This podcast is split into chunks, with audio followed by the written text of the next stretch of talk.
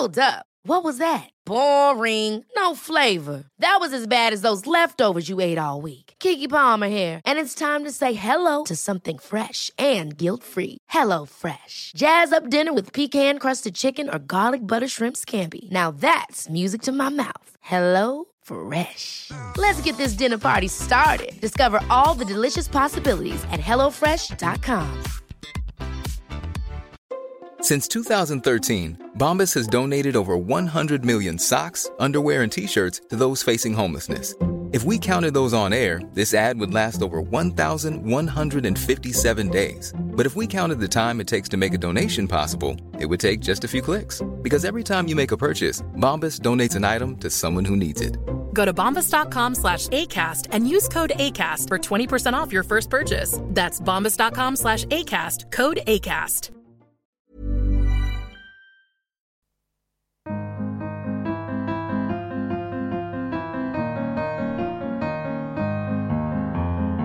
Hello, and welcome to the Prospect Podcast.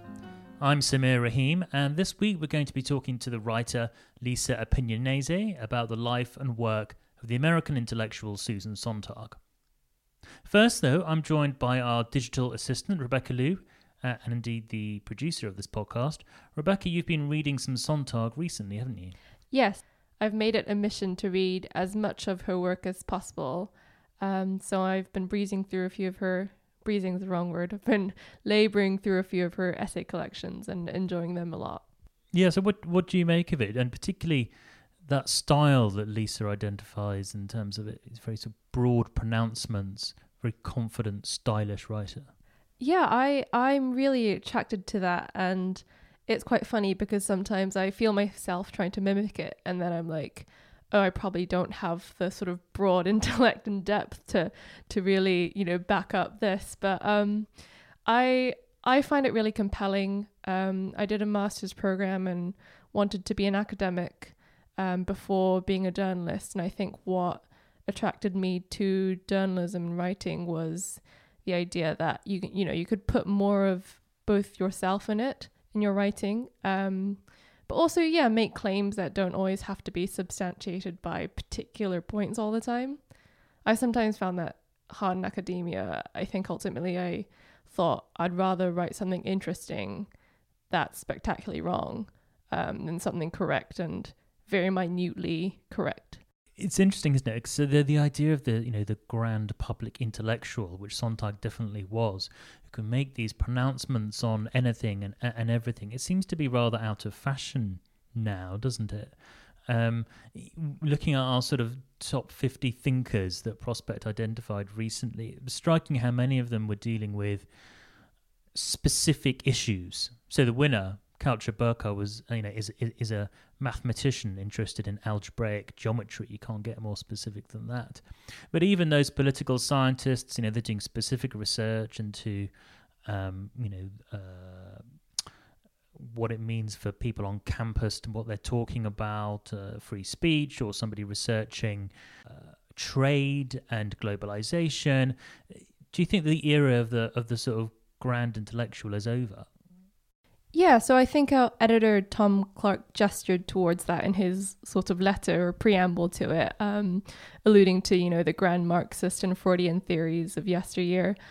Um, I did remember reading an article once, and I now can't find it, which is quite irritating. But it was about what um, it described as the kind of entrenchment of disciplines away from each other in the university, um, and it was sort of talking about in the past few decades you've seen disciplines themselves become much more specialized, um, but at the risk of maybe, you know, doing these grand pronouncements that were possible of Marx, who kind of traversed um, a lot of them. And I think the kind of incentive structure of academia now very much privileges, you know, specific grounded expertise in areas. And that's partly why I, I kind of turned out of it was I sort of realized, oh, I, there's not this one area or you know specific line of thought that I want to follow down. I I'm much more of a, a forager of different things rather than someone who can kind of focus on one specific topic.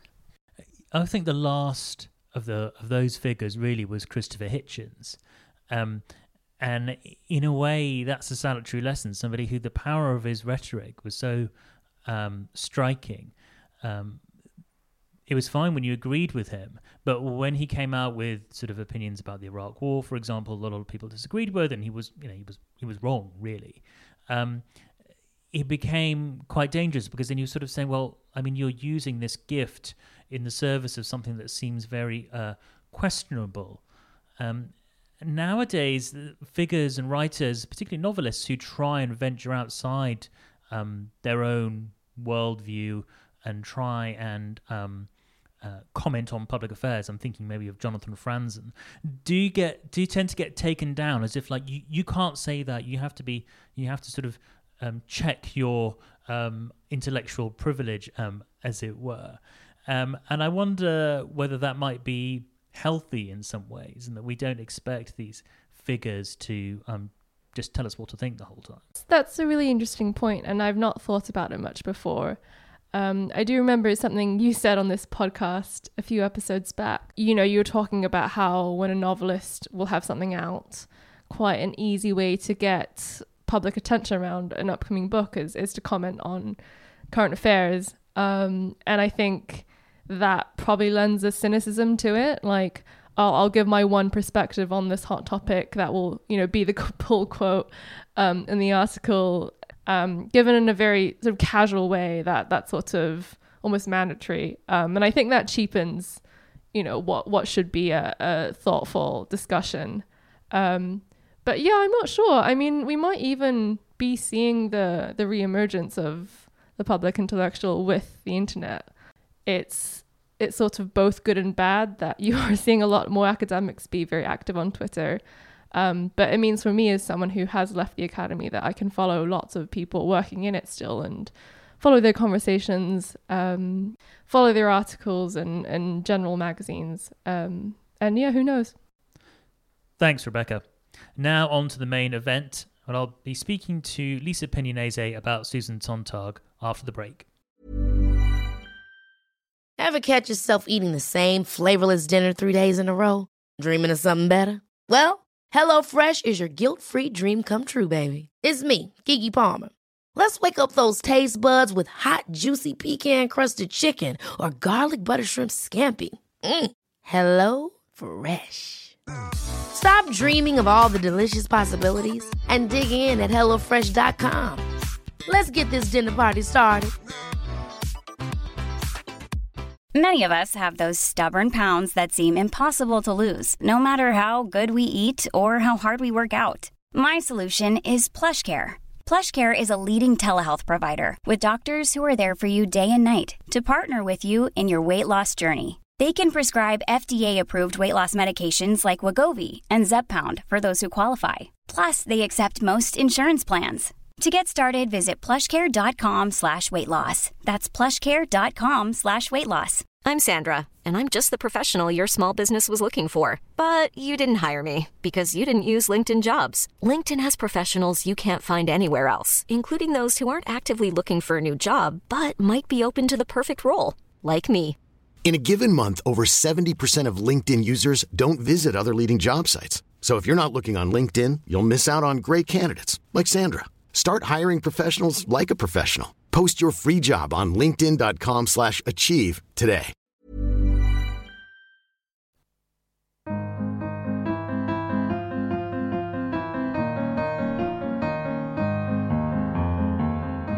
Lisa Appignanesi, thank you so much for joining us here to talk about your wonderful review of a new biography of Susan Sontag. She was a fascinating figure, wasn't she? But in some ways, her outsized personality seems to have overshadowed her work. Do you think that's true?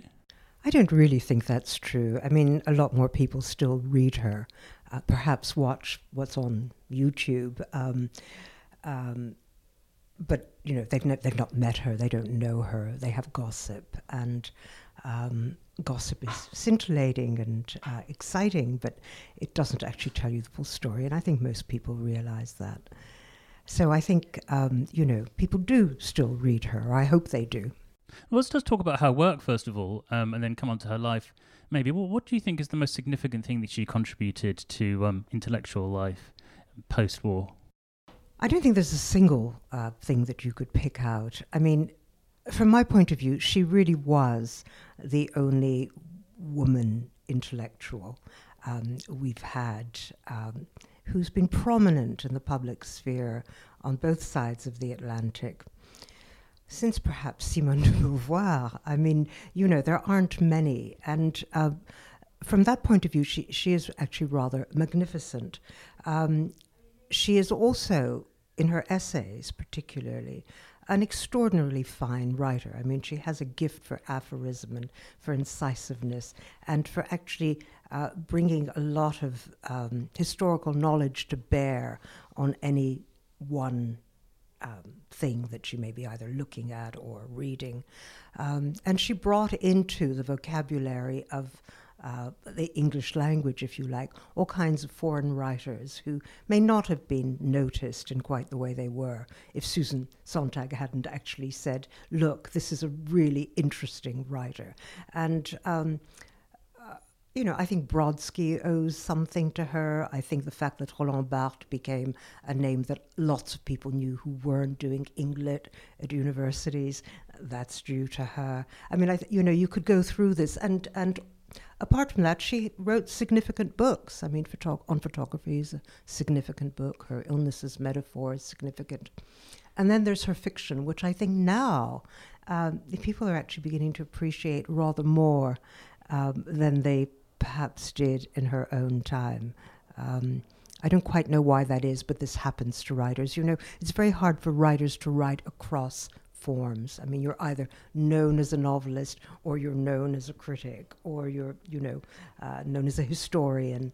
Um, but it's hard to, to, do all of these things. And and Susan Sontag actually, you know, tried to bestride uh, the written word, the visual language, cinema, um, even stage. So it's quite a big picture.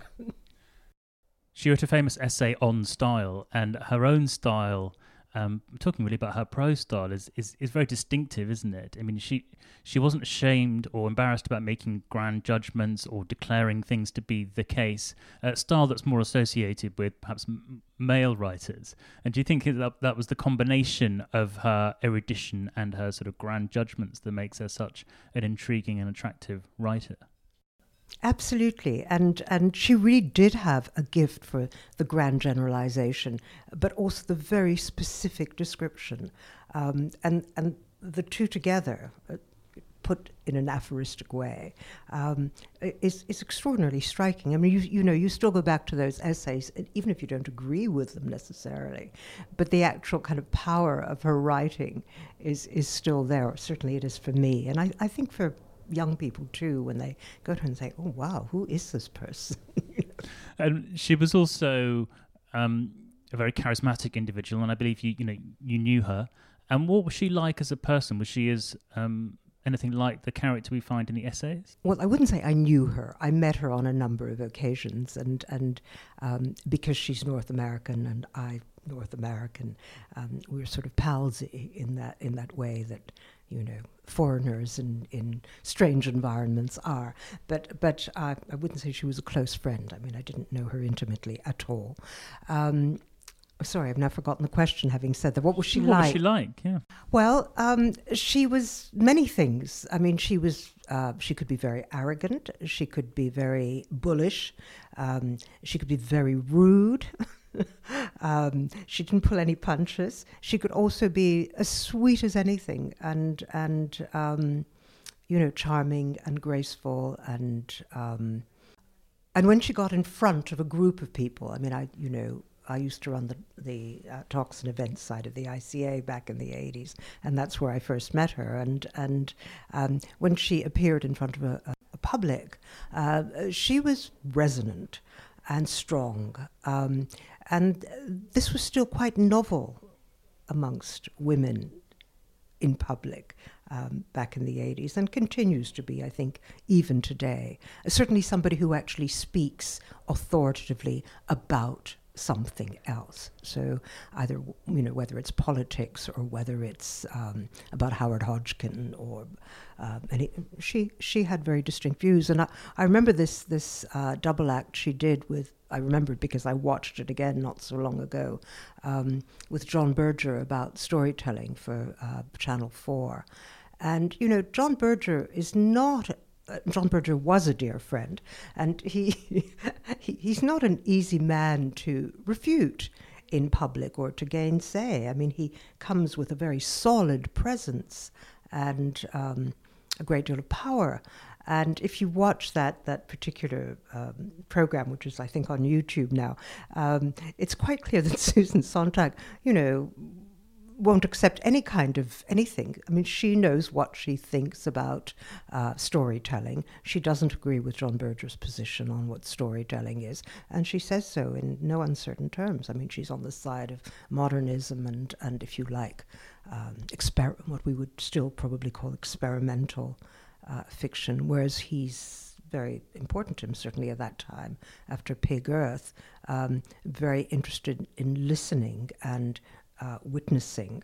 Um, and John was a fantastic listener uh, to to what people say and and how and observing how they behave, and that for him bearing witness to to um, uh, in that case a disappearing community is what was important for him. Whereas Susan um, is interested in language and style and and and so on, and and she says so.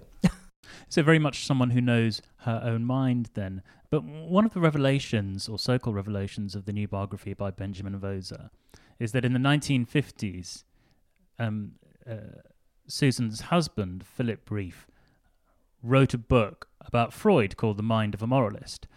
But it turns out that Susan wrote that book for him. Um, but I think that you'd actually talked to her about this um, when she was alive, didn't you?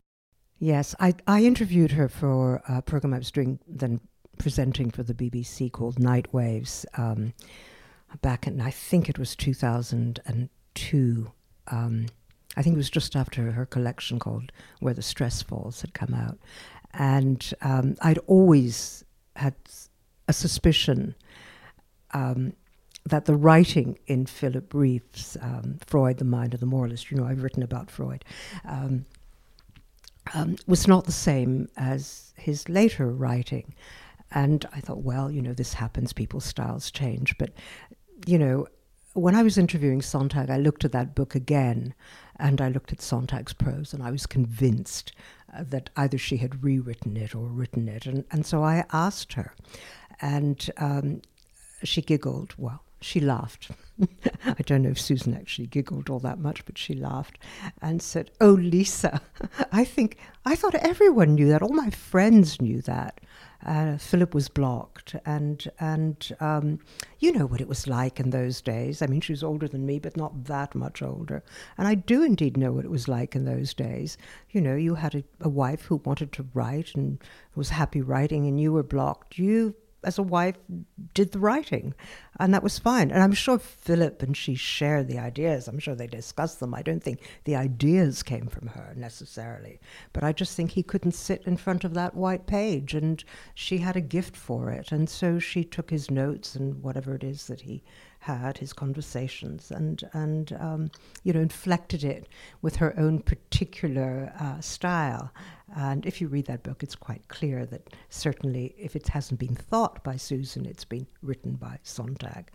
Um, and I think what's interesting about it, in in in terms of of you know, if you think about her work as a whole, I mean, her first collection, and very important essay in that first collection, uh, is called Against Interpretation. Uh, and when I looked at that again, I had the sneaking feeling that against interpretation was actually against Philip Rieff and against Freud and against all those, you know, men who were telling her, you know, how to think about things. And no, she wasn't going to do that. And one shouldn't do that as a society. One should experience um, the work of art whether it's visual or literary or a happening in the street, give it its full sensuous life and allow, as she says, the erotic to speak rather than the moralizing um, high seriousness of, of um, the Rieff book or the Freud voice as Americans heard it. I don't think that is necessarily Freud's voice at all times, but that's the way it was thought of uh, through Philip Rieff and Susan Sontag. And speaking of Freud, um, in the biography you identify perhaps a slight um, over reductive application of a Freudian paradigm to Susan's own uh, Susan Sontag's own life. I mean, she did have a troubled relationship with her parents and uh, her, her, mother in particular, didn't she? Uh, the biography argues that that plays out across her life in various ways. Y- you weren't that convinced, though. I think I think it was a little bit of over egging is the problem. I, it's not that I don't think parents, you know, play through their children's lives. Of course they do, um, and they have various fantasy permutations in their children's lives. But I think uh, the biography was was perhaps a little too um, reductive in its application of this to very many aspects of her later life and her work. Um, and I don't really buy that, even though, you know, I, I, I do think Freud is a wonderful thinker. I mean, plenty of people have difficult lives, you're right, but that, that doesn't necessarily um, define what they do in the rest of it, and whether that actually has that much relationship with her work, you have some doubts. Well, you know, I think your parents are you, and of course, you metabolize them in various ways, and certain difficult aspects of your parents may create certain difficulties for you.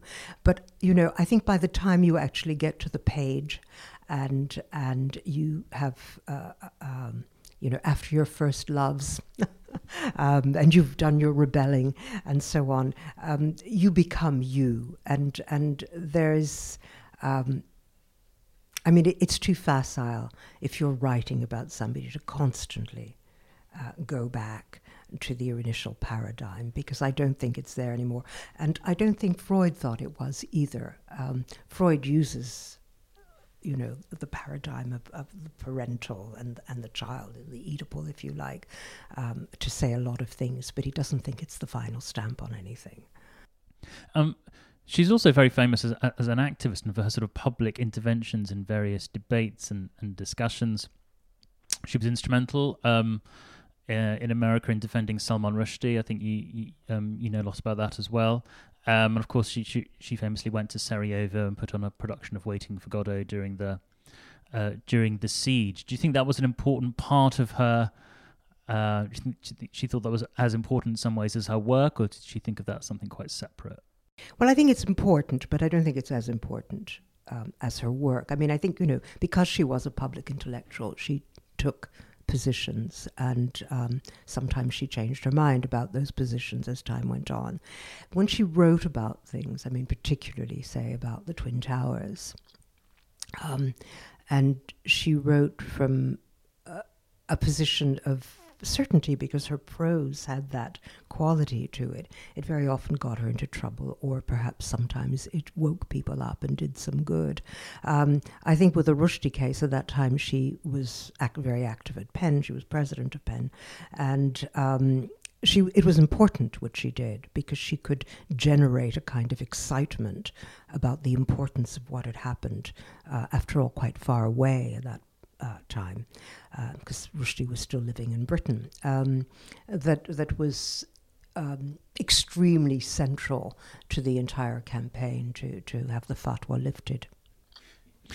You mentioned the Twin Towers comments, just for those people who might not know that. Uh, just after week after 9/11, she wrote in the New Yorker um, saying whatever there might be said of the perpetrators of Tuesday's slaughter, they were not cowards. And then she obviously qualified that in some way. But just just that incendiary line, that that summary judgment, um, uh, did get into an awful lot of trouble. But if you read the whole extract, which she she does, it seems amazingly prophetic in, in the kind of trouble that America got itself into after 9/11.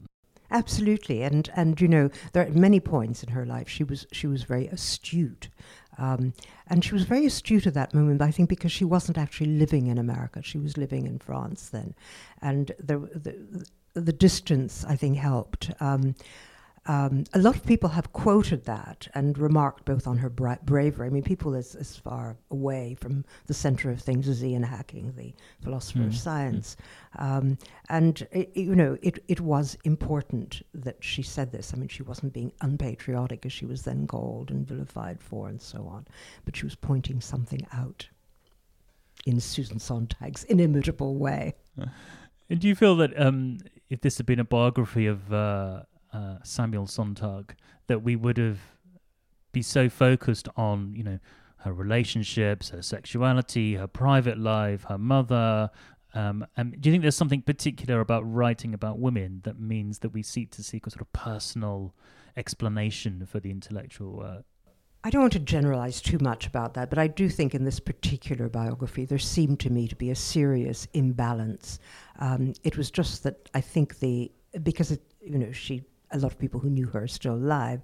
Um, uh, there was a lot of salaciousness um, about her homosexual um, loves, um, which which and and and a lot of probing that I think you know if she had been Samuel Sontag would not have been there in quite the same way um, without being counterbalanced um, with more of the actual work.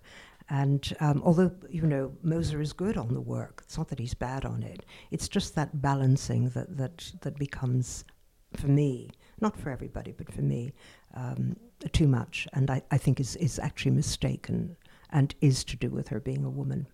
The idea that her sexuality, you say, is, it was, was private but not a secret. It's not that she sort of hid away from it, but she didn't feel the need to identify herself or, or campaign as a gay woman or in that way. And do you feel that maybe she's uh, in our times now when identity and you know, becomes such a political issue that um, we look back on her and feel, well, she should have said this or she should have stood up and done that.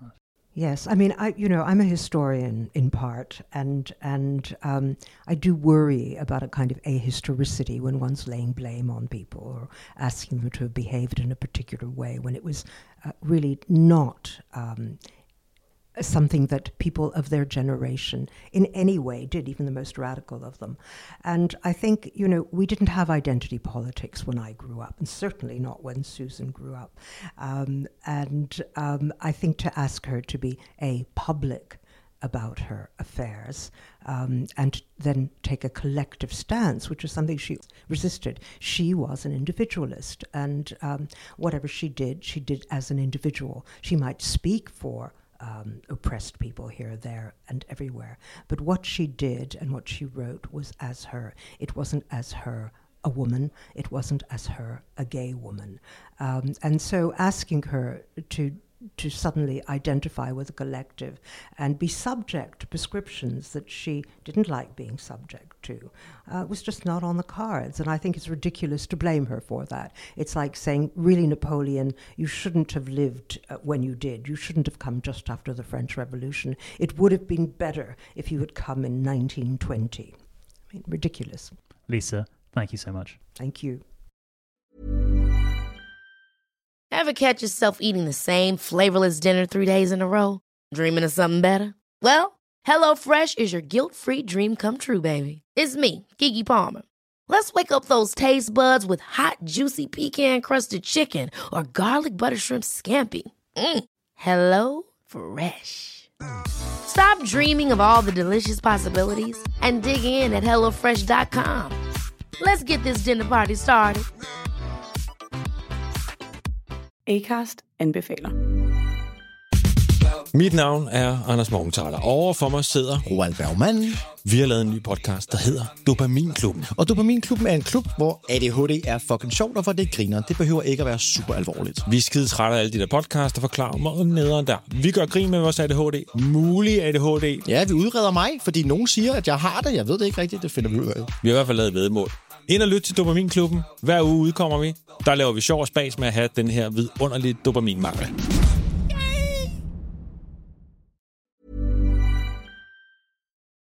And that's all for this week. Thank you so much for listening. And you can read Lisa Appignanesi's review of Benjamin Moser's Sontag in this month's issue of Prospect, which is out on the newsstands right now. Rebecca Liu was this week's producer. And if you enjoyed the Prospect podcast, please do leave us a rating and a review. It does help. We'll see you next week. Goodbye.